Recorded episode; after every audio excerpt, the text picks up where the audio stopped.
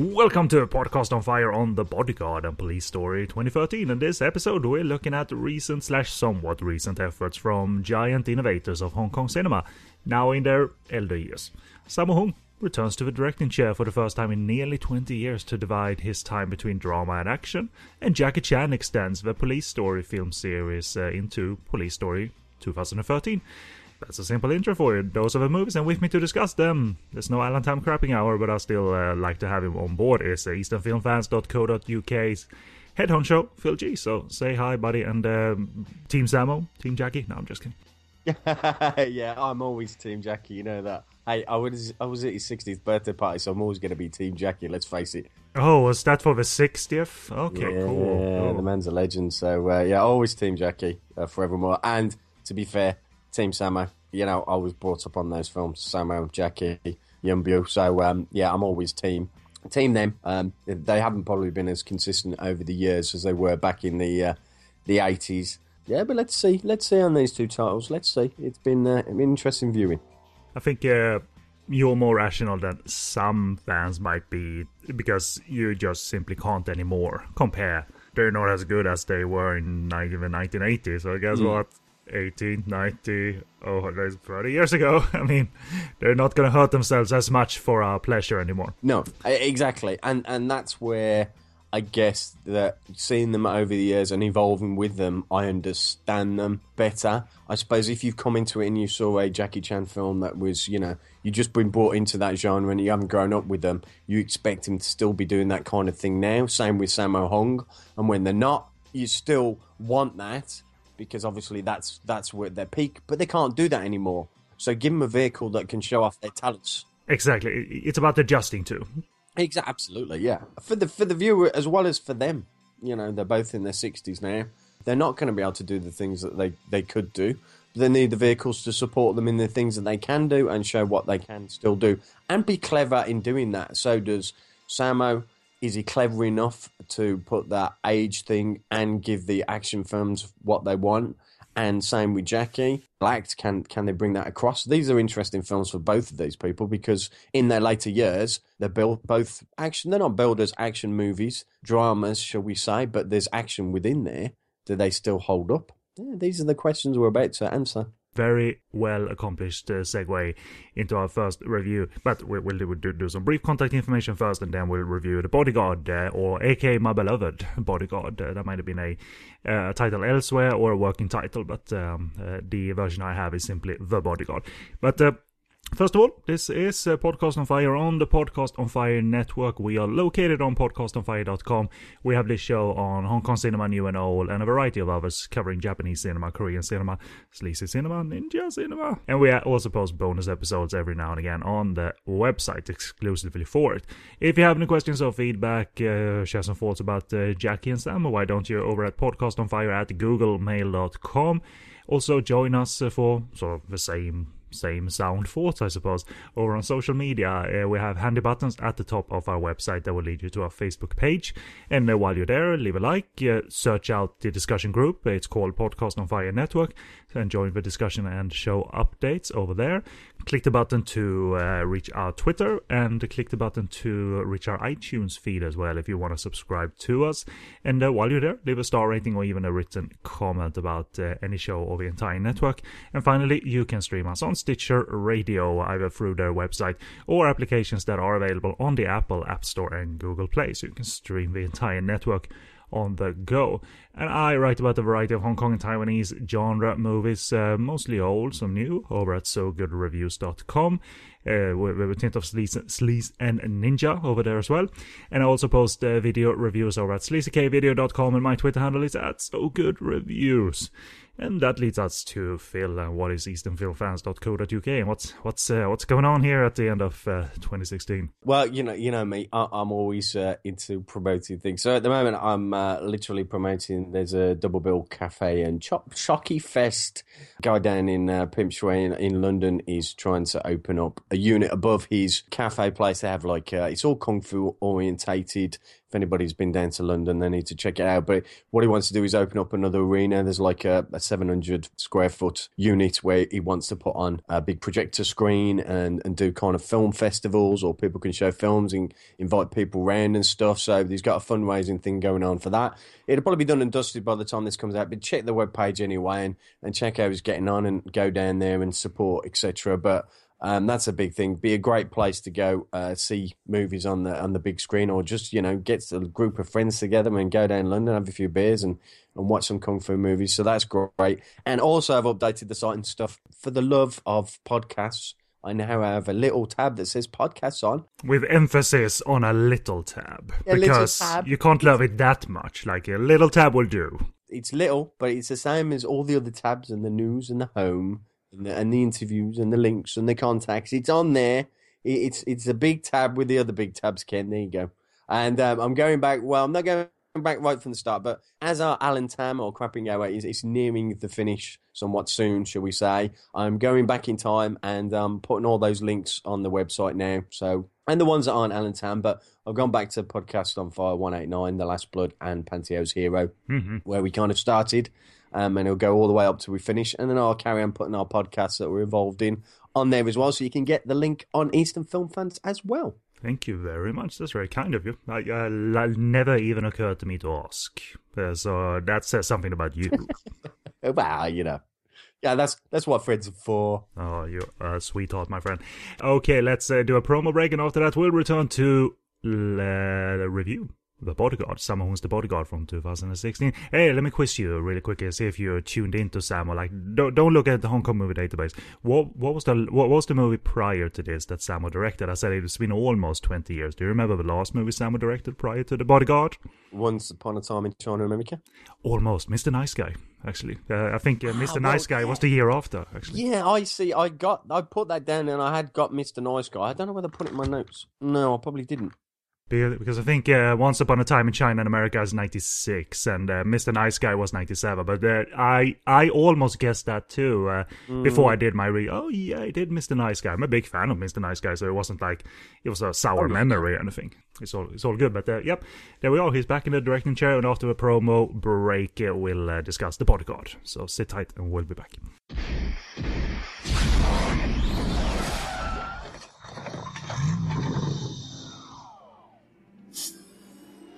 Smithy, you've got to come back with me. Where? Back to the future. Wait a minute. What are you doing, Trev? I need fuel. Go ahead, quick, get in the car. Oh no no no no no! I just got a new copy of Evil Dead, and I'm watching that tonight. We'll bring it along. It concerns that too. Wait, wait, wait, wait, wait. What happens to us in the future? No, no, no, no, no, no, no. B- both you and your Evil Dead collection turned out fine.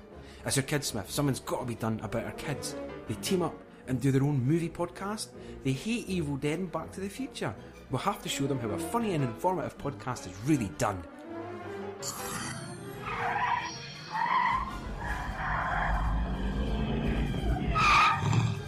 Well, Trev, you better back up. We don't have enough road to get up to 88. Roads? Where we're going, we don't need roads.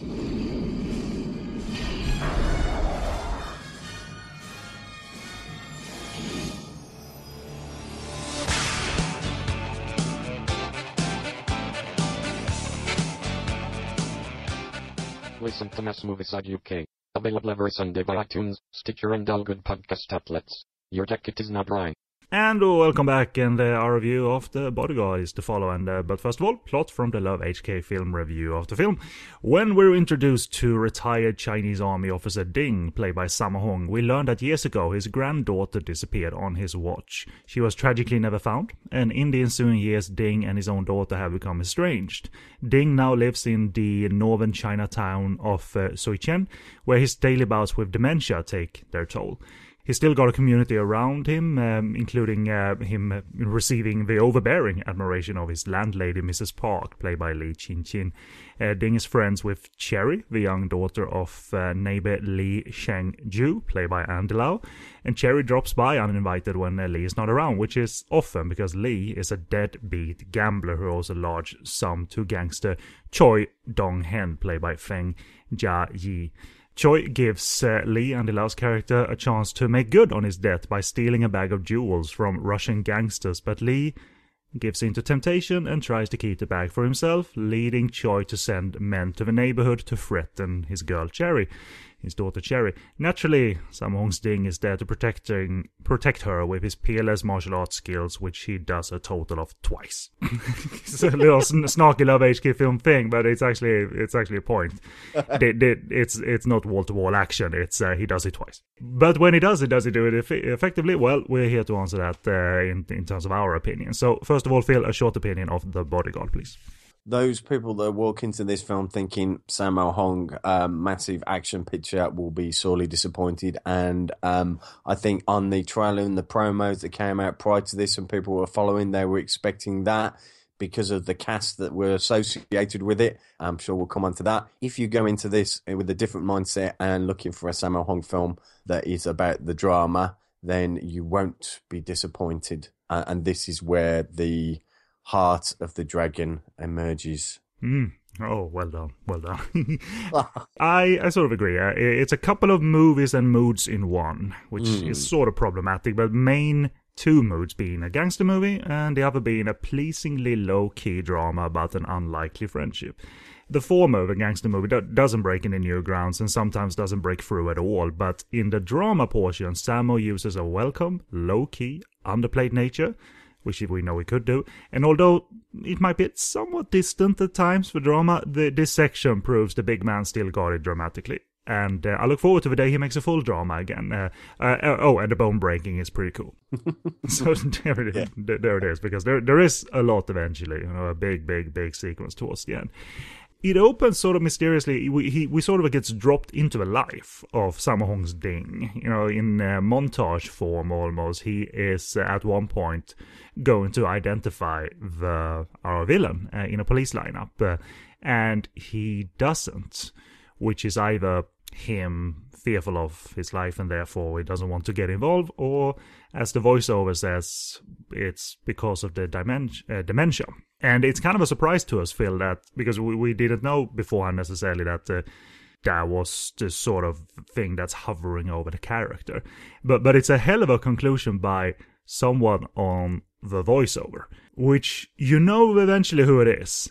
But initially, I didn't get at all who was talking and talking and talking and talking and just dumping exposition on us. She does so for about half an hour, um, half a movie maybe.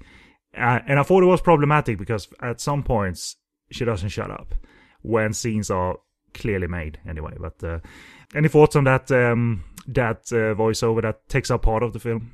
I can see you've got a bugbear about it. It wasn't. I mean, voiceover is such a fucking. It rarely is done right, and you have to. I always come back to Goodfellas, but what Goodfellas does is it establishes who who it is. You know, uh, you you get the opening uh, scene that happens later in the story, and the brutality and all of that, and Ray Liotta shuts the uh, the car door or whatever, and freeze frame.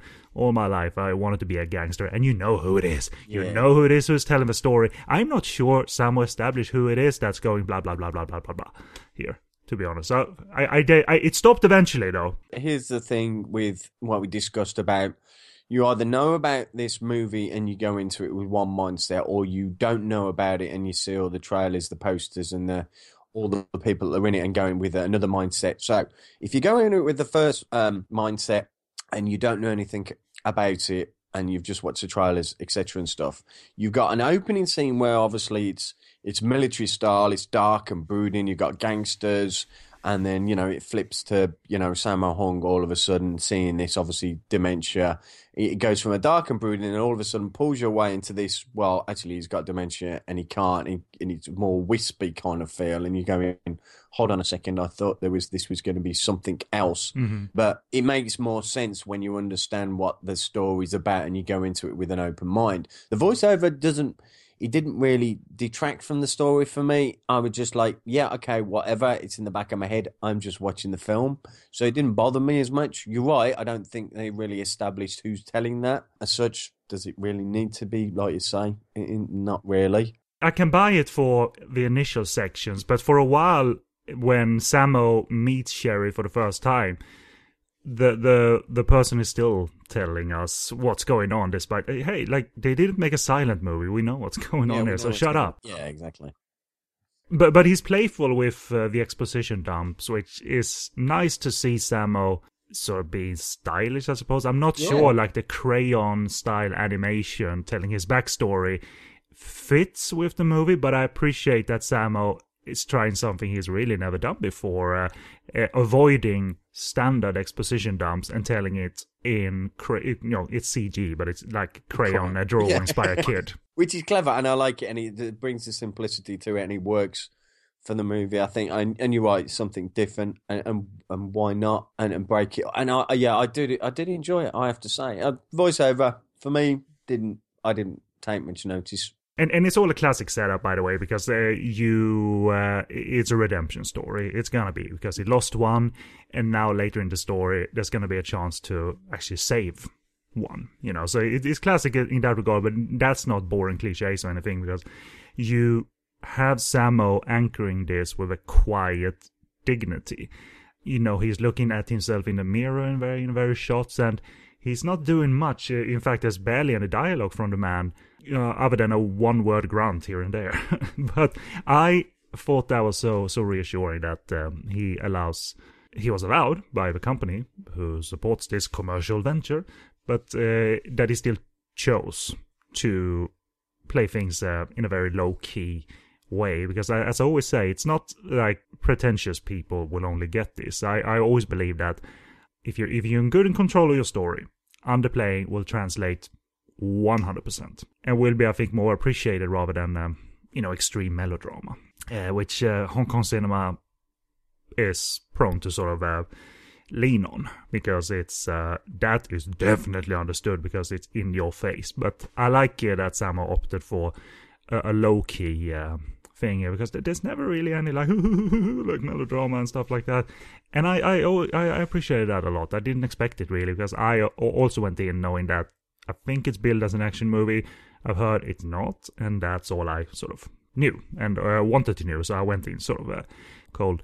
But like, like it is stylish. But uh, do you think uh, Sammo directs it in like uh, a very extremely stylish way, or is it more natural and low key his direction? If you just think of like the village life uh, that he lives. Yeah, it's simplistic. I like the fact that you know he does this, the same shots of him walking down the streets. The same. It's a, you know a small village. The same people are there. Yes, we know there's guest stars in it. You know they're there, and he does those same shots of him, kind of a daily routine, what happens and stuff. And that's what it should be because that's what the film is. It's it's simplistic. It's a restrained performance, and it's a restrained. It's and it's shot that way, and it's directed that way. And I think it works really well for the for the film and the and the storyline the way it is. You know, it doesn't have to be um, bold and brash and, and jump out and sweeping choreography. It needed to be this restrained, much like Sammo's own performance. The directing is the same way I feel in that, and it suits this really well. I, I very I very much agree because we're dealing with mostly old people here, so so you can't like stop and um, do super slow motion and like turn the screen into like this stylish sort of Tony Scott exercise, you know, uh, which is not not a bad thing. I, I love Tony Scott, but uh, it's what's called for here, and uh, and he definitely knows that. I mean, as affecting as I think the drama is, I mean, middle of the road is not a slight on the movie, but I think it sort of lands on that. So no outstanding drama sort of uh, seems to loom, and no outstanding drama follows, but it's engaging enough. I mean, if I would rate it, it's like a like a three out of five rating or whatever, because because there is some problems with how he switches moods. Uh, I I think a couple of times uh, it just goes for it a little bit hard and that unfortunately applies to the supporting role of uh, mrs park the landlady li chin chin who is she's nice and she knocks on his door and offers him food and all of that but it's ruined a little bit by running too long and her quirky nature is a bit too much to me personally. The deal with the character is very sound. Her dedication to him and helping me out, out and being kind, but she's she's uh, a little bit kooky for my taste, and and that's not a slight on the actress. I, I just think that's um, that's the storytelling and the script sort of uh, taking that character a bit too far. I know where I know where you're coming from, and yeah, it is slightly and she is slightly annoying that way. But if she wasn't that kooky and played it more somber and straight, would it? Would it have dulled the film slightly? And uh, not overall. I don't think I was looking for um, some s- somber. I was looking for to reel it in a little bit, like cut cut two minutes out of the quirky. And you're right. I- I'm very much like I, you know, I just I don't I don't like the the kookiness that much anyway. You know, I'm, I'm, so it does. But I just think perhaps, and maybe we'll agree to disagree. he just elevates the film a little bit out of the the kind of the somber moments. I think if you held it back too much, then you wouldn't have those not uplifting moments, but they're quirky moments within the film that you know just help it along a little bit more. If it played it a little less, I think it would have been a little. It would have dipped slightly more for me. The film. It was not too much by much. It's one of those like if you could have reeled it in ever so slightly. Yeah. I mean, I, I am a fan of breaking mood in older Hong Kong cinema. I'm not sure it uh, sort of, for me, fits in. Well, th- th- this is more of a mainland movie, granted, but uh, I- I'm not sure it fits in uh, 2016 necessarily. I-, I did have a good laugh. Uh, the voiceover continues a little bit when establishing Andy Lau's character, and I did have a good laugh. Uh, like whoever it is who's talking, talking, talking, talks about that he's a gambler, he owes a lot of money, and he's a lowlife. Except he has good hair but he's a loser. And I thought like, okay, that was pretty funny, but I I'm not sure like, are you drama comedy or what are you? But so, but but I thought like that's true. That's absolutely true because he looks great. He's not this uh, unshaven uh, uh, deadbeat or anything. He looks, uh, you know, uh, he's Andy Lau obviously, so he looks his best even for this role. Well, of course, yeah, exactly. Yeah, there's a few quips in there. I think um, there was a bit. There was a reference to um, that she doesn't look like uh, Angelababy anymore. Now she looks like Angela Auntie or something. There's a couple of quips that to oh, stuff okay. I don't know about. I hear the name Angela Baby. I'm not. I, I don't think I even seen a movie with uh, with her. You're missing out a treat there. Good, good, good actress, or I mean, I mean, I'm asking fairly here. I, I, I literally don't know. I think that was my uh, British sarcasm coming out slightly there. Well, if you if you're going with Angelababy in, in, in your professional acting career, which I assume this actress, younger actress, uh, you know, is pursuing, then I'm not sure if uh, you you ha- you're gonna stick with that. Like, uh, do do do what The Rock did, like change to your actual name instead if if you're pursuing acting. But that's just my opinion. I I like I like Andy though.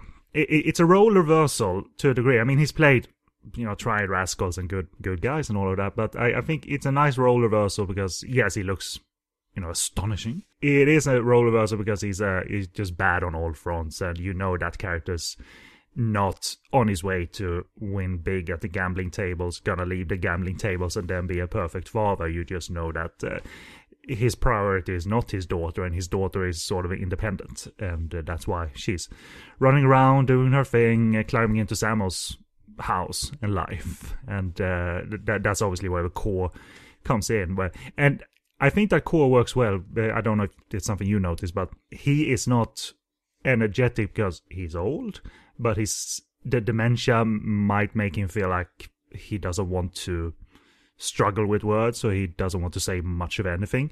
But she comes into his life like a whirlwind because she's energetic, she's young. He's like, hey, what's going on? Like, hey, what are you doing?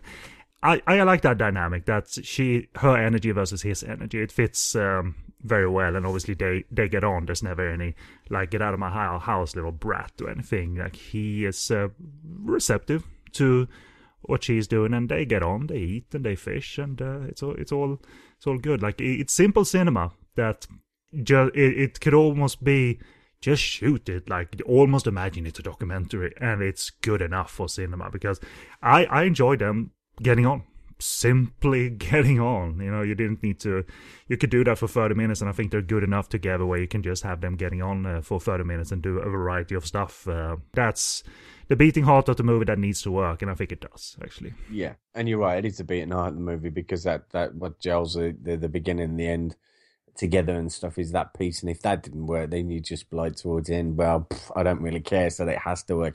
And you're right, they do gel really well because you got Samuel with his restrained performance, and then she comes into his life, and then you've got that ener- energy about it and stuff, and it works really well together.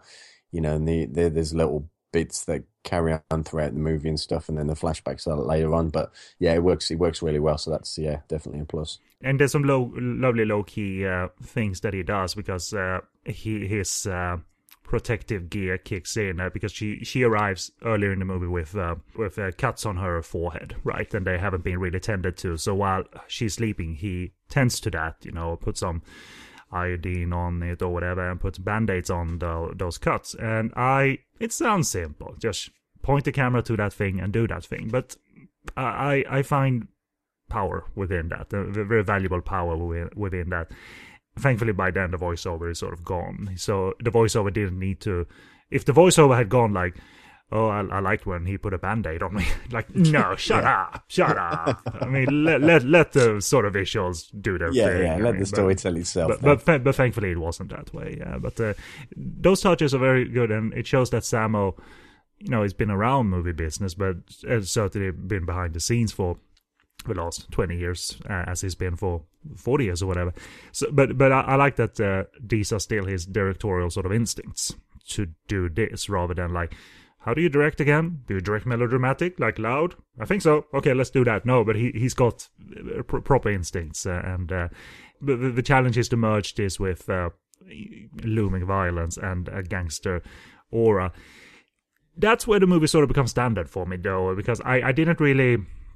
I like Andy though uh, as the desperate one, Yeah. you know, flee, fleeing from the gangsters and his predicament. But I don't think otherwise there's some there there's any outstanding sort of uh, danger here. I mean, it's sort of classic cliched triad heavies. I wasn't necessarily scared of uh, the the Choi Dong Hen character that Feng Jia Yi plays. Uh, And and and, and is it that because Sammo and Andy Lau play it that well, it kind of elevates it. If you put anybody else in those roles, would it be as good in just a, a run in the mill and everybody blending together? When you should have got Andy Lau and Sammo Hung, if you're gonna have a you know somebody that's gonna play a villain, they're gonna have to bloody well be a darn good actor to keep up with those two in the first place because and Sammo plays it so well in this film. I mean, let's face it, we, we're talking about now. We've not even talked about um, action, and only because there are only, only two scenes in it. But we're talking about Sammo's acting ability in this, and Andy Lau and carries in the small role that he's got,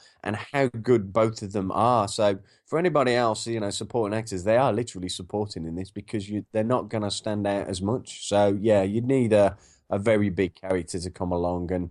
And maybe that detracts from the performances of you know Sammo and and, and Andy in this, but uh, yeah, I didn't think he was bad, but it was sort of I've seen this gangster character before, so I didn't feel it Yeah, was uh, any outstanding. N- not not bad, but sort of like okay, it's middle of the road too, and uh, I, I can get through it. But uh, you know, it works better in our second movie that we're uh, watching this week. Uh, there, there the uh, there's a little bit more nuance, a little bit more threat to our bad guy in uh, in uh, Police Story 2013. It's a short movie, but it also takes its time to gradually develop and merge the two plots. And I actually find f- found that very um, that slower pace uh, very compelling. Um, these two movies in one is not a bad thing because it's sort of it's it's gonna merge into the correct mood Yeah. for for this particular movie. But but so as I said, some comedic asides, it's not what I was sort of looking for, and uh, and and therefore when they do merge eventually, when we get action scene one, i.e., we're fifty percent done with the action by this point, yeah, it, it fits because Sammo isn't playing who he played in the 80s. He's playing this character whose uh, skills as a Chinese army officer are real and certainly not uh, dormant anymore. Uh, they, they kick in. And I don't know, uh, try and set up, Phil, is he doing a lot of kung fu or is he more doing some close combat uh, to a point sort of uh, beatdowns of uh, people? Because it is a different Sammo we're looking at, here. it's very much uh, Wing Chun based, which is close quarters. It's very that's the the, the stance he's using, which you you can tell that kind of style of kung fu, and anybody who knows it and practiced it will recognize it on the screen as well. And it, and it's that's the basis of it, and it's close quarters. The kicking is never kind of above the waist; it's you know down and hand. It's all hand movements, and it's very clever in what he's done from an action point of view. Because you like to say, he's you know he's old now and he's you know he's catching up with time, and he and he portrays that in the fighting style that he does in this action scene, um, which is clever because you think he's going to bust out, but it isn't. It's it's uh, it's refined. It's clever the way he's done it, and he fits with his character perfectly. Mm-hmm. Because you know, and Wing Chun as a style, and I'm not saying it is purely Wing Chun, so please don't don't run in and flame out. But it's based upon that. It's very close quarters. Older people would do that style anyway. It fits that. Um, you know, it isn't a taekwondo or something. You know, you're leaping around. It is something that's very restrained and you know close quarters kind of combat, and it suits the character really well. Yeah. It, it's almost like he is maintaining uh, his position all throughout this action scene. He just lets the bad guy come to him, Yeah. and he disarms them. You know, there's a lot of like wrist breaking and bone breaking and all of that stuff. And I very much agree that he has tailored it to himself and the character, and therefore you don't need to double a lot because thi- this is what Sammo can do, and it uh, totally makes sense. It was very, it, it adds, I think, to his overall like decade long versatility that this movie gives us this glimpse. It's not like, hey, remember 1985? I'm doing it. I'm still doing it. Like no, and thankfully he didn't. And, and I'm not. That's not a slight towards anyone. I'm just uh, using using an, No, an exactly. And example. he could have done. He could have done all of a sudden break out. You know, into 1985. Should we? Look, I've got tennis rackets. Look at me. Remember? My God, how many times did they double Sammo Hung in this scene? Um, yeah, probably quite often if he had, but no, like I say, they can use Sammo, he can use him and his strength and stuff, and still portray and still come across as a as a good action scene, just doing it his way and his style, and it, like I say, it fits hand in glove with the the character he's portraying. So it verges on ever so slightly being cut too quickly, but it it all it avoids that neatly when all is said and done. Uh, and and I was afraid he was gonna, when the fighting started, rely on that step printing, that artificial slow motion. But thankfully, he only does that sort of in build-ups mm. towards action because I never liked the look of that step printing, that fussy slow motion. Um, you see it in like the likes of the Bride with White Hair. There's a lot of stuff in that. I love the Bride with White Hair, but those sections uh, they they look too artificial versus you know actual slow motion. And, and obviously, uh, Wong Kar Wai used it for arty purposes, and it's just dizzying and fussy and uh, and uh, stuff like that. Um, but but but yeah, so uh, so I was looking. Oh, Simon, don't don't. Oh, thankfully he didn't. Okay, so it's not like hey hey hey don't don't don't you don't you dare. like I'm a, I'm an engaged viewer, Phil. Right? yeah, no, absolutely, yeah, I completely agree. So yeah, he comes. like out, I get comes- really stoned and start shouting at the screen. Like don't don't. yes, he did it. So yeah, so apparently after the fight scene, he, he comes out um, looking like uh, Kung Fu Panda, I believe they say. Yeah, I like that. That again, that Sammo knew very well still how to play the acting game, and he doesn't play the commercial way through and through, where some young, you know, buck of a producer is telling him how to do it. And it's therefore the focus it remains on the drama. It's kind of heartbreaking how his memory goes, but it's also heartbreaking what memories still linger because he remembers the worst parts of his life where he uh, but but that therefore the instincts that kick in are the ones that he needs to make up for that in some shape or form. And uh, with the because Cherry is in peril by the by the latter half of the movie let's just say without spoiling anything. Uh, as Sammo plays it those are genuinely haunting memories uh, and it's what makes him laser focused and that's what his redemption is about. And it's not easy to make a redemption story felt like that because it's it's been done.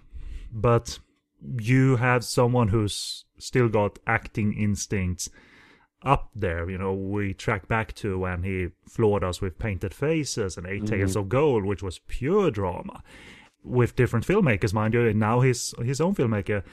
It's it's very assuring, and uh, it made me very inspired and happy to see that he's uh, choosing this. I mean, he even has a scene, and it's sort of classic cliche drama too, where like he has a scene on the phone where he calls his daughter and says that he's sorry, and it's so class. It's super sincere, and all Sammo does in terms of cinema is a slow push in on his face. This we're not gonna interrupt your moment, Sammo. We're not gonna interrupt your moment, big brother. Right?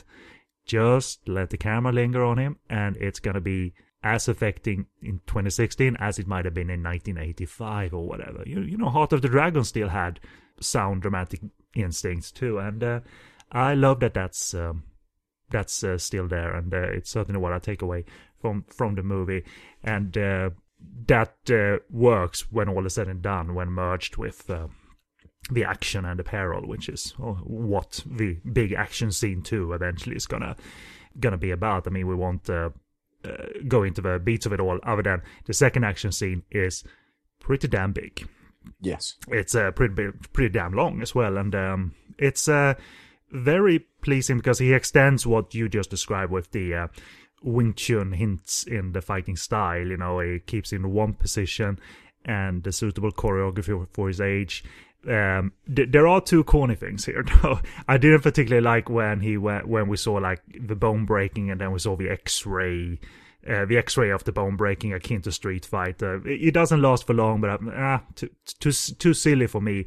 And his fight versus the knife expert with the hair in his face and all of that, I thought that was a bit too comic booky for this movie. It seems like such an exaggerated character that was in the sort of gangster stable uh, of uh, choice. Uh, but still, it's the focus is on a lot of on violence and bone and bone breaking, and it's uh, there- there's nothing really to complain about. I think technically and uh, as a concept, this big uh, end action scene, it's his uh, work building up to it is coming to fruition, and it's cool to see cer- how certain opponents are dispatched. Uh, yeah, yeah. So there's really no complaining. I I don't sometimes have high hopes for how 2016 action is shot because not a lot of people know how to shoot stable action because they opt to not do it because they think that's boring old stuff. This hits the balance. It it threatens to be too quickly edited, as I said, but overall it actually isn't. It just pulls back before it goes dangerously sort of confusing. And I felt um, very pleased because you care enough to an enough extent about the drama in the background. You know, time is running out in a uh, thematically and uh, physically in the movie. You know, Samuel's mind is going, so there is the stress of uh, him actually trying to salvage the situation. He can't move very fast, and his time is running out. You know, his uh, brain is, uh, his memories are leaving him, and that merges into sol- solid drama stuff, man. Yeah, exactly. So, and you're right. Coming back to the, the phone call, the poignant phone call, um, that one um, shot take is kind of you know when he's saying sorry, etc., and that's the build up that you know something's going to happen afterwards, and it, and he goes off for the for the bad guys and stuff. And this is this is the the, the big action scene, as you say. This is Sammo Hung snap, crackle, and pop. Yes, action indeed. scene, as I like to call it. Yes, folks, snap, crackle, and pop. Yes, baby. Um, I, I'm the same. I wasn't too keen on the X-ray thing. Didn't need to be there and stuff. It's just, it's just a joy to watch. It really is, and it's so clever because again, he's acting within the action scenes. Because as time, as the fight scene draws on and stuff, Sammo starts to get out of breath. The camera focuses on his face and he's panting, and and you're with him. You're with him on the journey, going, is he going to last the fight?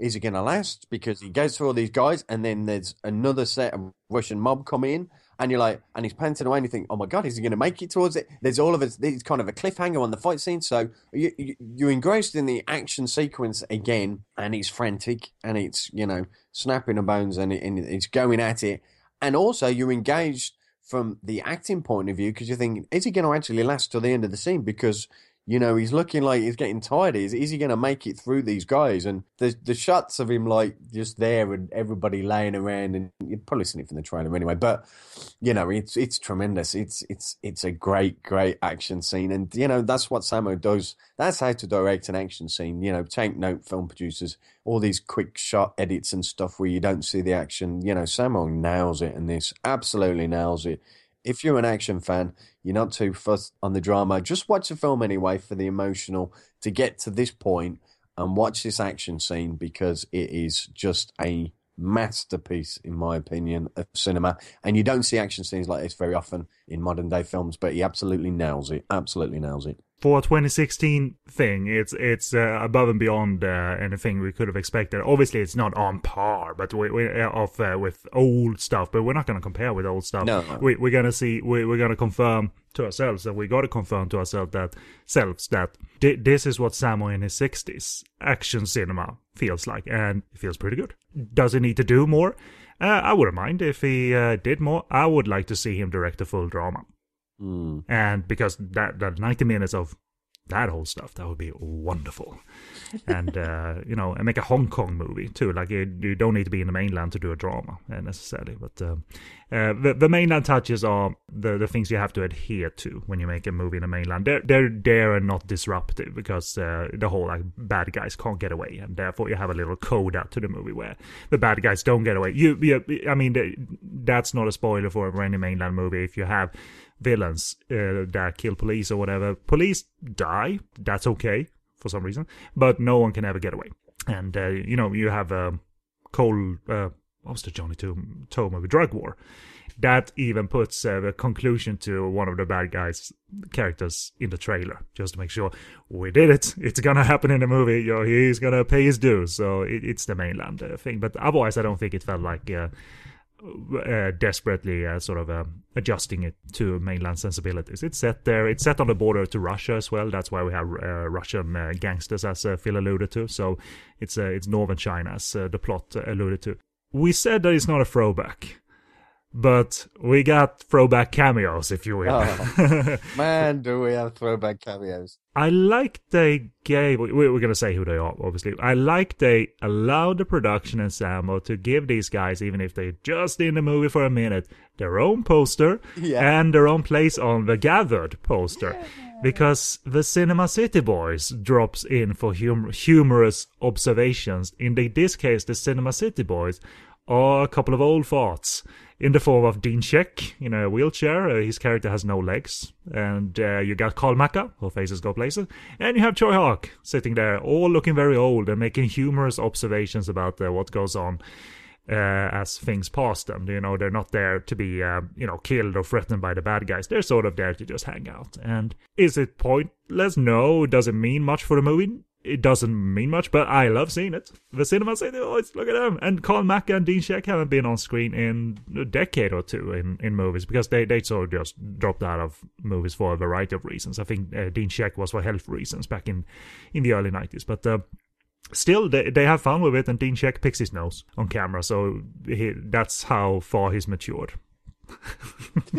through the years.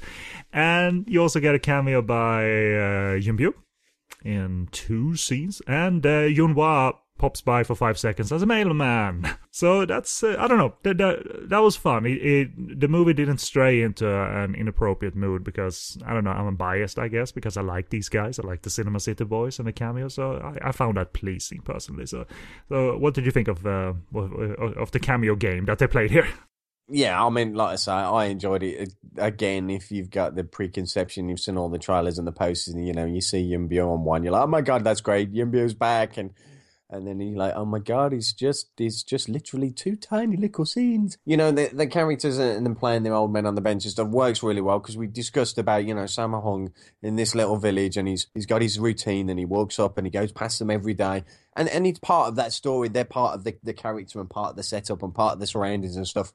So I think those three work really well. I mean, Yuen Biao's like you could just those are just throwaway scenes, and the same with there's obviously Eddie Peng at the end because we talked about getting the villains just after the uh, titles finish. Stay tuned because there's a couple more scenes. Eddie Peng gets a couple of villains that.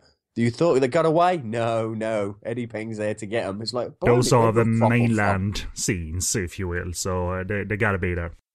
Yeah, there's another one. There's another cameo there. So it works well when you understand the movie when you don't, you go into a preconception, you're going to be, um, like I say, sorely disappointed. But I think the characters and then playing the old man on the bench works really well. No, it's not a drive for the story, but they sit in the background and it's part of Sammo's journey and it's part of that story, so that works quite well. I felt. Yeah, yeah, um, it's it's hard to criticize that. Uh, I mean, uh, and I'm glad they all showed up. Even like, like even Yuen Wah just to deliver the mail. Like, yes, your mail. Yeah, that is gone.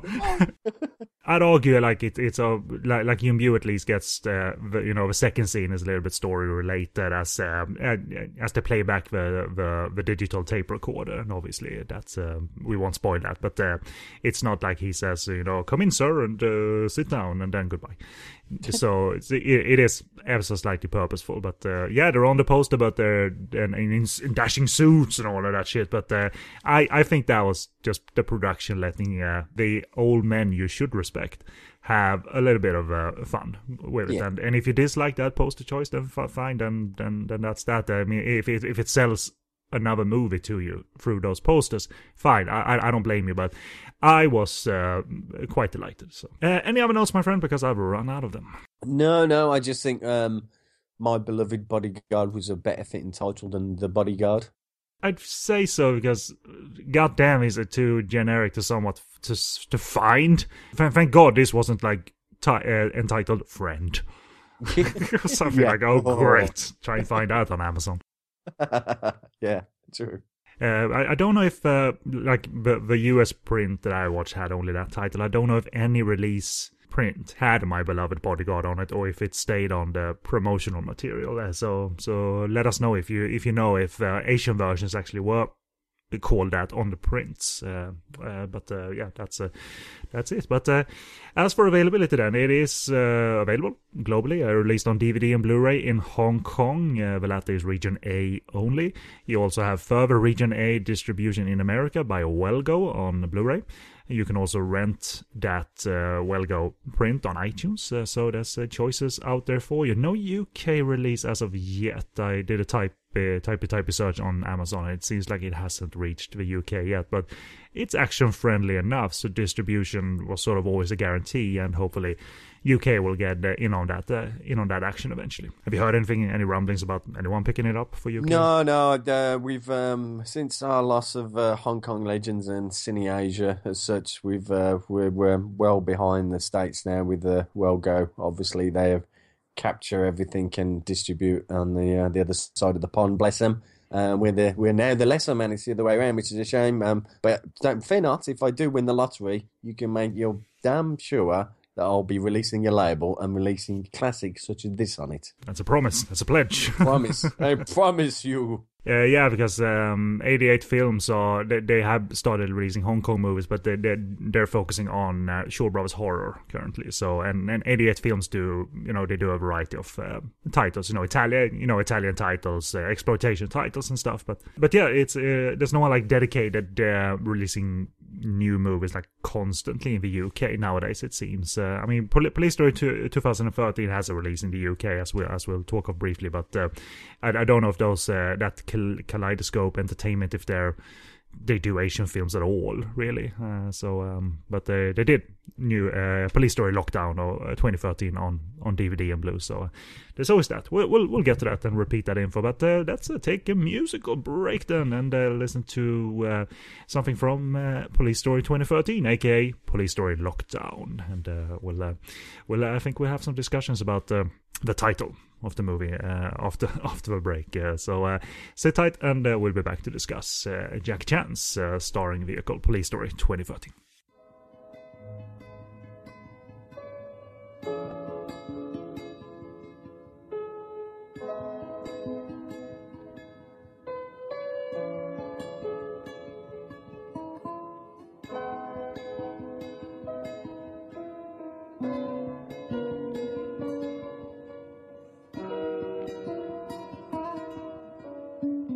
And welcome back. And the second review of this episode is of Police Story 2013 from 1995. No, just kidding. It's 2013 as well. It's not. It's not a future a future movie or anything. It's 20, Police Story 2013, aka in the US anyway, Police Story Lockdown, which is not a bad title actually. Uh, It's not Shaolin Lockdown or Ninja Lockdown or anything like that. It's uh, lockdown. Yeah, they're they're pretty much locked down in this movie. And uh, what does what does that all mean? Well. Let's do a plot from the Love HK film review of the film. The film starts slowly, introducing ex-PLA soldier and now cop Chong Wen, played by Jackie Chan, as he arrives at Wu Bar, an industrial factory turned nightclub that reuses large metal vats and extensive piping as uh, decoration, but adds new touches like submarine hatches and stuff. There's a lot of talking in the first 20 minutes as Chong Wen meets up with his rebellious daughter Miao, played by Jing Tian, and her boyfriend, the boss owner Wu Jiang, played by Liu Ye. And uh, an actor who's been in uh, well I, I really liked him in the mainland drama postman in the mountains but he, he's been at it so he's a very solid uh, solid uh, actor and uh, all of that. I don't know if he's done huge commercial stuff uh, such uh, but it's just my viewing habit has meant i've watched some of his more smaller movies in the mainland. Anyway he plays the bad guy. Their conversations reveal Chong Wen and Miao's estrangement father and daughter as well as Chong Wen's preference for police work over family time. Meanwhile, he senses bad vibes in Wu Bar, a suspicion that proves correct when masked thugs take the patrons hostage. It's not a surprise, to the audience anyway, this is still a plot, but Wu Jiang is behind the hostage crisis in his own establishment. The co- big question, why? And I, I didn't know this was going to be a very contained movie, Phil. I, I went in with nothing. And I like that. I always, when I first saw the posters and Jackie was like a little bit bloodied and bruised, oh, yeah, it looks like a grittier movie. And I liked the pair's prior movie, a director and actor. So I, I always had a um, sort of like, yeah, yeah, that might be good. But I didn't know anything of the plot. And you, you know, Phil, we're so like, we're, we get like blasted with uh, info and plot whether, whether we like it or not. So it's nice when you can keep out of it though and just go in with absolutely nothing so so i was expecting like uh, a big movie essentially one location so but is it any good or not well i'll do my plot uh, uh, quick opinion first of all it plays less like an event picture but has the depth of an accessible one and i don't mind that balance especially when jackie chan mostly sheds what makes up Jackie Chan, you know, his cinematic image. This is not Kung Fu Jackie Chan necessarily. It's actor Jackie Chan. And I like that ba- balance much better. So, all solid, all solid stuff. In short, what do you think of uh, New Police? Oh, uh, no, no, no, no, no, not New Police Story. Police Story 2013, the newest Police Story, that is. What do you think of it? I, I loved it. I, I loved, uh, again, the simplicity of it.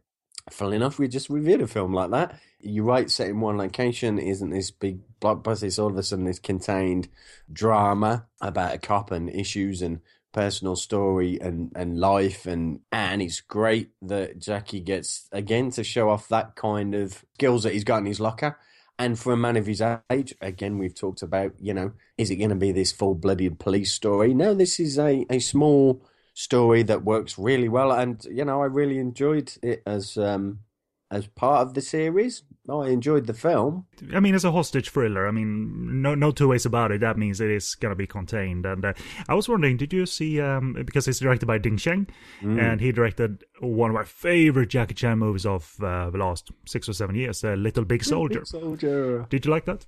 Yes, I love Ding Sheng. It just every time Ding Sheng since Little Big Soldier, and he brought Jackie out of well, I wouldn't say. I, I mean, Little Big Soldier was was a great movie that obviously he directed, but you know, prior to that, I think he hadn't done something that was kind of drama esque since obviously um, the Shinjuku incident around that time, and then he brought out a Little Big Soldier. And I thought everything that Ding Sheng now does, I think I want to see. I want to see him direct that, and specifically, I want to see Jackie Chan in a film because he brings Jackie Chan out so well in these films, and he's about to again with uh, Railroad Tigers, I believe, um, which he's uh, which he's done. So again, I'm looking forward to it, and he brings something different to the table for Jackie Chan, and they seem to work really well together. And this is this is one of those that works really well as a vehicle for for Jackie Chan. Yeah, he seems to enjoy uh, Liu Ye as well. He hasn't done all movies with uh, him, uh, but but Little Big Soldier was this. Um, you know the perception looking at it another costume epic but you it's one of those you have to sit down because it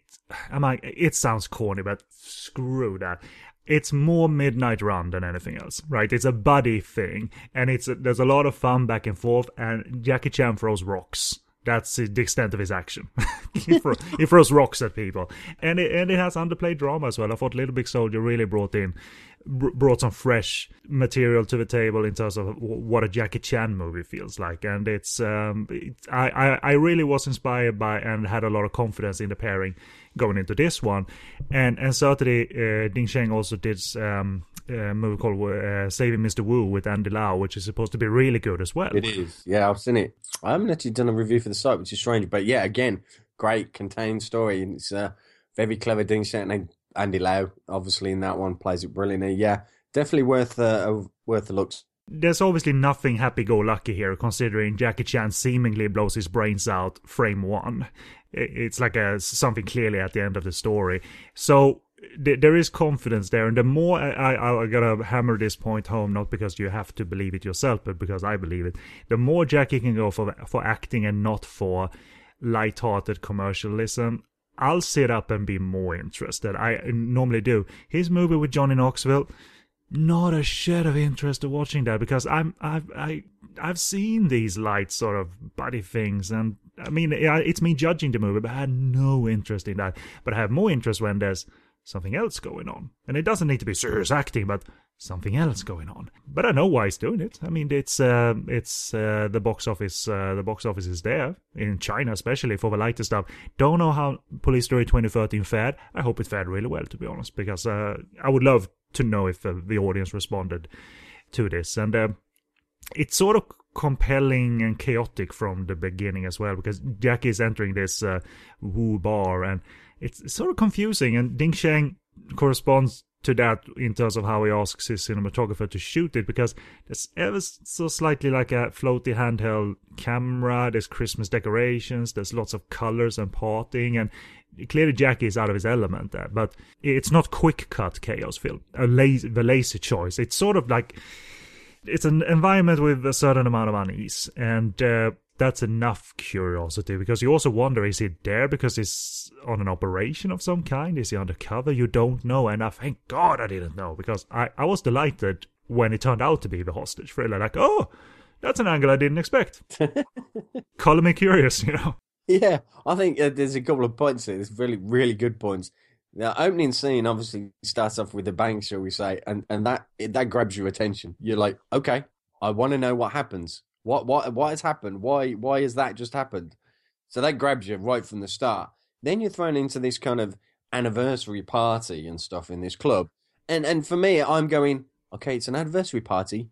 There's not a lot of people there No, considering it's super a empty. party. There's not a lot of people there, which pans out. You find out later on why there's not a lot of people there specifically. For the beginning, going, if I was turned up to this party, I would have walked out as well because this ain't no party. No, no, no, no, no. But it's it's. I require better standards. Thank you very much. If I'm going to a party, I want lots of people there. There isn't lots of people there, so it's intriguing that okay, there's not as many people there as you think for a party, but then it, it, it starts to develop from there, shall we say? But yes, it's intriguing, but you you want to know more just directly from the opening scene, really.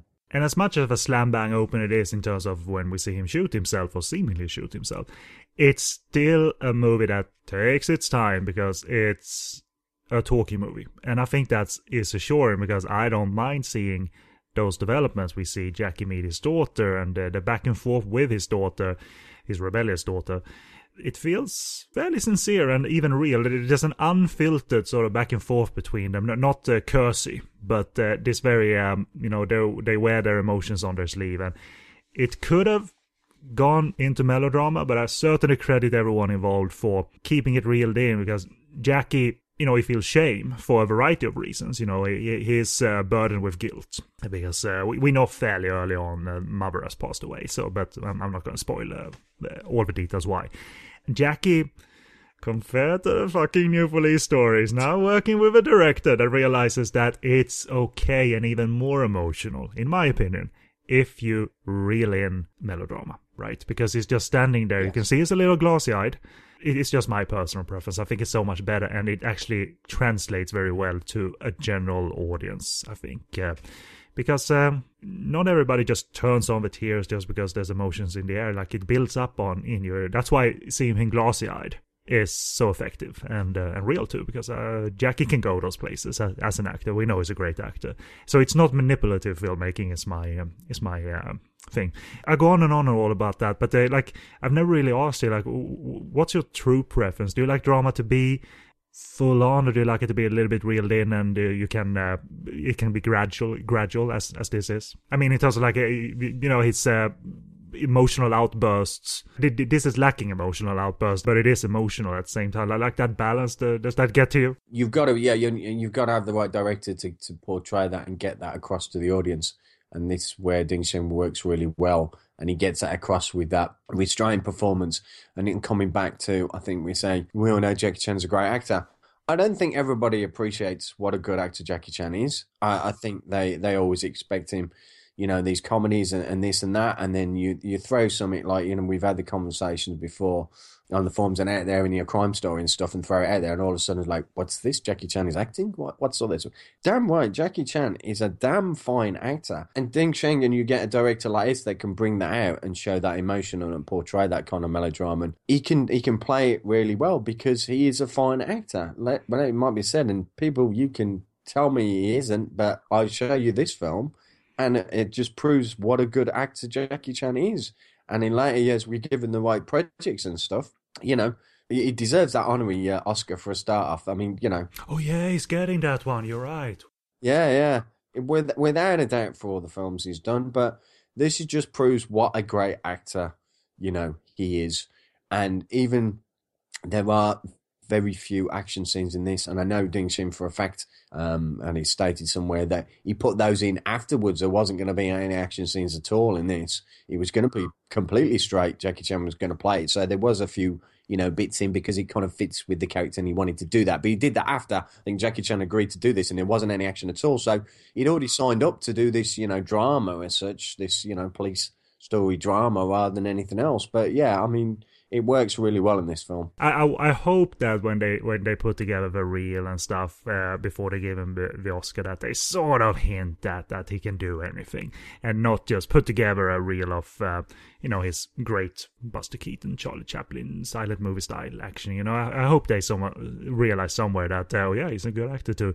I mean, you have easier referenced stuff in the West in the form of the Karate Kid, so people know he can act. Yeah. Yeah, like, like I wasn't wild about the Karate Kid, but I was really I liked his performance a lot because here he was doing what he's been saying for ages that he wants to do. I want to be like Robert De Niro, and uh, you know he wants to be an actor. He wants to do romantic things, and uh, I don't know if uh, he is. You know, he's playing the commercial game. He he he does like light fare, and he knows what the audience is like. But I wonder sometimes what he truly feels if uh, he wants to add more projects like this in a row rather than like because he works a lot like he has like 12 movies ready to go so uh, but anyway we, we, we'll, we'll get maybe back into that it, it is an intriguing structure because uh, he's not a superhero or anything like he, he's knocked out earlier you know by Liu Ye's character in that, that whole confusing state uh, and uh, you know he's scarred already because he's got you know cuts on his face and now he's fucked already. you know, early in the movie, like nothing is going well. He's com- so, and Liu Ye as um as an actor and uh, certainly a bad guy. he- I, I like this better than, for instance, The Bodyguard because it, there's a very controlled nature to him, a very controlled performance where whenever the sort of psychotic side comes out, it feels a little bit more dangerous. Um, and, and it's unfair to compare to the bodyguard. I just stated that I like this performance a lot. He, he is menacing, doing very little. He's a still fairly young looking, but he, he has that glare in his eye that's uh, quite effective. And, uh, you know, we, we're going to get the whole reason why they're all present and what the story is. And, uh, everybody has a variation of what happened, including him, and uh, that's gonna all come together. But you know, he meshes up well against Jackie Chan because what's mostly their scenes are about are one-on-ones. You know, a lot of talking back and forth and uh, attempts at manipulating the situation. With Jackie obviously trying to get out from the chair that he's strapped to, those uh, uh, those metal metal chains that he has around his uh, wrists and what have you and all that stuff it's not like david mamet dialogue or fucking aaron sorkin dialogue here but their one-on-ones i think are very good because uh, both of them are trying to outplay the other and i think both of them are also seeing what the other is doing to some degree like uh, they know what kind of card they're playing right now so and and that's enjoyable and not something I expected from the movie. I I, I expected it to come with a little more, little bit more slam bang. Police story, motherfucker. Here it's a, it's welcome. It's entirely welcome. I absolutely uh, I enjoyed that surprise. Um, absolutely. So um, and and uh, it's a long movie that I think it earns that because interest doesn't fade. I think it earns. I I was sort of uh, intimidated by 110 minutes to be honest, but despite the talky movie, I think it earns it because the developments are plentiful You know, it's not done by half an hour, the half an hour point. You know, it goes to prove, like we talked about, you know, the acting, there's a lot of one on one scene.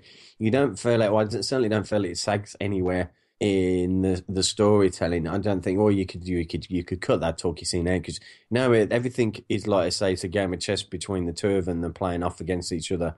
It's cleverly done, and and that's where the the action is in those scenes where they're playing off, and that that's what's what's clever, and it's obviously story driven, but he, he plays the, the the villain really well. You, as you said, I uh, I enjoyed I enjoyed that performance. It also sets up the fact that Jackie isn't. Uh a kung fu fighting guy, right? Mm. He has to use his wits rather than fists to be very you know, blunt about it and very, sounds corny, I guess. But uh, I I do enjoy that sort of uh, balance uh, to the character. I mean, choreography enters the fray, but it stays true to what kind of genre they're making and the kind of feel. Because there's a flashback to Jackie Chan chasing someone, and he picks up a shovel, and he has to avoid being hit by the shovel. And that small burst of action, it's in tune with the movie, definitely. And uh, you don't have to do 20 minutes of this to actually get the grade of oh that was good that was skilled you can do 30 seconds of that stuff it can be classic you know what i mean because if you feel it, like, oh my god, he almost got hit by the shovel, and that guy looks powerful. It's it's all good. You can have 30 seconds of that uh, rather than indulging yourself for 20 minutes, hoping they'll they'll, they'll approve then. Those action bursts, I'm sure that was in the movie um, uh, originally because it's not a fight scene. No, no, no. In between all of this, it's yes, it's a big star thriller, but it somehow has its own voice despite making commercial cinema. It doesn't feel like it's tailoring itself after some other movie or feel of some other movie. It's it feels like very much its its own. And and that by and I was getting to by the way, I was getting sidetracked. That small piece of action after Jackie has gotten out of the chair and he knocks out the big guy also an example for me of five second impactful choreography that works with the character because he's not there to do a stance against him and then boom boom boom boom boom boom. No he just needs to knock him out. He's a big guy but he needs to knock him out and he does does that quick. And i'm i'm i'm thoroughly impressed by that. For some reason jackie isn't listed as one of the action directors but i'm sure he actually uh, you know headed this department quite distinctly because he always does. Yeah exactly. And they made it grand i think they they made a not a big deal, but obviously they they put the kind of the MMA, the mixed martial arts aspect to it and stuff, and you know a bit more grounding and real and to the fight scene and stuff, which worked quite well. And chill kind of like grit and determination to it, which was um, which was clever. For bits of it, I guess that that's where I felt initially. Towards the end, I, I was I, I got the whole why he needed to do it as a character, you know, yeah. life's on the line. But to me, it still felt like someone was desperate to get a little bit of Jackie Chan in there rather than just Jackie Chan the actor. So I wasn't. It, felt a little forced to me. It, it's a it's a good scene, skilled technically and choreography is all fine, but it's where I tuned out a little bit. Like like it, it's where I thought like I I'm gonna nip off to the loo. I think now. I, am I'm sorry, but I I felt like I I didn't sign up for that movie actually. And you're right. And you're right, and absolutely, and it, it wasn't. I guess that was the scene that Ding Sheng was on about wasn't in the original script because they put that action scene in afterwards. So I guess they would say, "Well, this Jackie Chan movie, how many action scenes you got? None." And they go, "Well, I, mean, does Sammo have?" Oh, well, well, that was later, but yeah, yeah, possibly. You know, it blends in. I, I know where you're coming from. I liked it. Um, it's always good to see JC bust out some stuff, but I know for this movie, you could have, for for what it is, you could have got away with not having that action scene in. But oh, are we going to come to it? We're going to come to it sooner or later. But if you're going to call it police story, you're going to have to have an action scene in and Jackie doing some action. It's as simple as that. Well, well it is a police story already. Only it doesn't have. it's so generic that name. It's not police action story. I've got my I've got my thoughts about it calling it police story. We'll get to that. Uh, we we we we actually scheduled a, a, little bit of discussion on the title. You know, it's all it's all intriguing uh, fairly good tension throughout uh, throughout the movie, and the pace is well controlled as piece by piece unfolds about certain key events in the past that connects all of these characters that uh, make up the sparse party goers. you know, it's very con- continue to be delightful to me that uh, out of the two movies I've watched with uh, Jackie Chan, directed by Ding Sheng, that he is allowed to work Jackie the actor. There must be, as you alluded to, some some very like poignant creative trust there, and uh, I hope that's gonna develop even more. I mean, if if I saw the trailer for Railroad Tigers, but I've forgotten what the tone was. What what did it seem like? Uh, more comedy or more serious?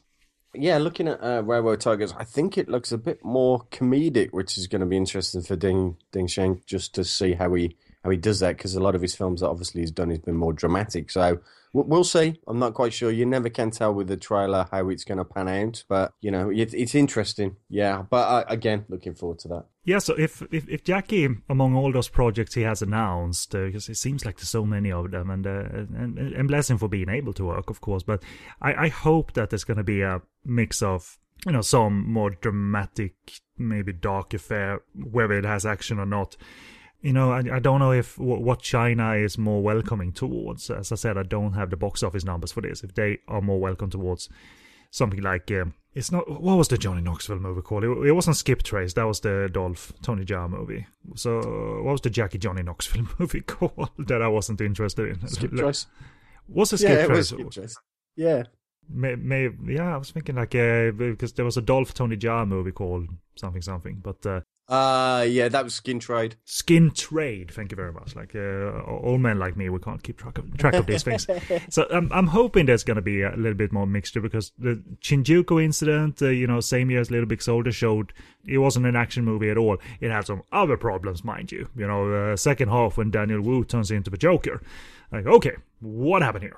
but Jackie was excellent in it. I thought uh, they totally shed his action persona. And I'm, I'm of course impressed when he does so and that he performs action, but I'm not interested anymore because he's a legend already. He's done it. He's done it. So I'm, I'm hoping that the balance between upcoming projects is going to be a little more, bit more favor towards this stuff because I have no problem shedding thoughts of oh, Jackie Chan, the goofy action legend, versus Jackie Chan and the hostage thriller. Not at all. I'm completely immersed when he's doing all of that because he can, and he's been able to do it for decades. You know, that skill has not recently emerged. I know, absolutely, and he can. And I think I think it'll be peppered with the productions he's got coming up. Um, I think the interesting one will be out of all of them, and is more the straight lace one. is based upon the the book, uh, The Chinaman, which is the foreigner that's coming out that Martin Campbell's directing, which is um, based on um, uh, the IRA, um, family. Um, that'll be obviously it won't be a, a comedic one, and if anybody's read the book, it'd be interesting to see how he portrays it on the screen.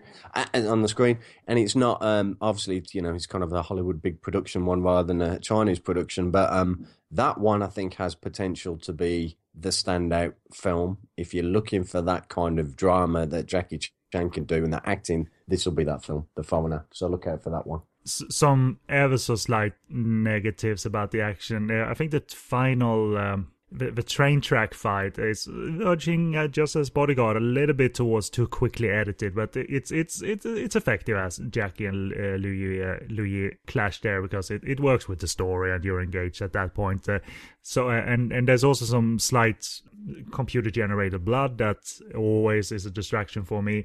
It, it only occurs like once or twice. Same with the bodyguard, only occurs once or twice. So thankfully they didn't pepper it with with that stuff because that's that's eject kind of territory for me. Like, mm. I can't stand it, man. But, but, but thankfully they didn't rely on it or anything. I mean, uh, merely on already pre-existing, you know, bloody wounds. Uh, like, like even that uh, uh, Jackie has that like, like that bloodshot eye for the latter half of the movie. That looked really like, ooh, he is beat, he is beat up, you know. So uh, to be honest, I could have done without the outtakes.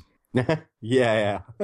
I know what you're saying. There wasn't a lot there. I know he had to do that scene when he's tied to the chair and stuff, and he just had to get out of it. I've got to do it. I've got it. He didn't have to, but that was that was like his big stunt. I was like, "Ooh, that's a bit of a come down, wasn't it?"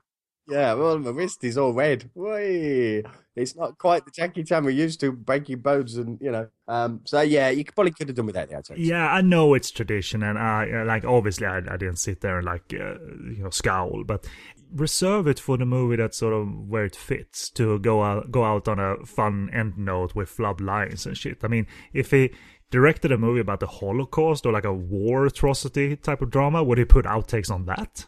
I hope not. I would have liked it better this way. Straight credits, but bonus outtakes on the Blu and DVD.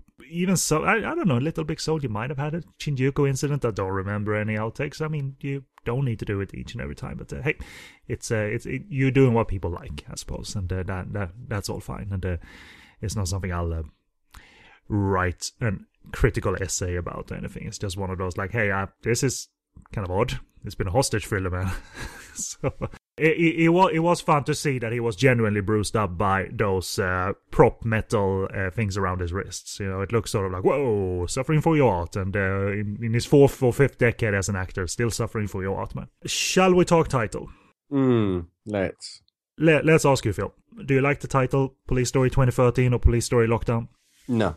Call it something else. Don't call it police story. I don't think it's a police story film. It's about a policeman, yes, but it isn't that police story genre of films that you expect, and people will go into it with a misconception that it's this big stunt heavy kind of film about this, you know, happy go lucky cop and stuff. And it's completely different. It's a separate, it's a completely different film than that series of films as an evolution of a of a character and if they'd brought something in to tie that up, maybe as a saga, great. But it's not a police story film. It should have been called something different. But they obviously called it police story because that's what's going to put the bombs on the seats, folks. I agree, and I, I can I, I know why they did so though. Um, it's it's business, and um, you know so to say, creative decisions, whether you agree with it or not. And uh, I mean, in a way, Police Story, the title has always been generic in terms of a name, so you can tell new stories and with new characters if you like, but it's still established. Obviously, it's uh, it's established as something action tinted. You know, even New Police Story was a drama, bad one, but still was a drama, but it had you know big action set pieces, uh, so that fit. And uh, the other ones obviously do as well. I, I don't feel duped because it was sort of like, yeah, yeah, it's not called the right thing, but hey, it's a hostage thriller. I didn't know that, so I I, went with my sort of surprise uh, uh, rather than what I was expected. Yeah. Uh, and um, but but I thoroughly understand it. If I would have had my way, you know, it should have been Crime Story 2013, really. I like that because it's uh, Crime Story was more serious. Yes, it had action, but it the tone would have been sort of like we would know a little bit more what to expect, I suppose. But the cr- crime story was one movie, and uh, I, I don't think it's talked of as fondly as the entire canon of police story movies. Hence, we, we get it why why they did it, but it is it, it is awfully commercial. It is. Uh, I like that thought of yours, Ken. I like that thought of calling it Crime Story 2013, and I'll tell you why. Because they could have set up a whole new saga because you could have had individual police story kind of dramas that come under crime story. Mm-hmm. They could have set it up as I know he didn't do as well. Obviously, his police story and his big, but you know, all of a sudden he could have set that canon. Jackie was going, look, we could do these every so few years. Maybe I'll come back and do another crime story.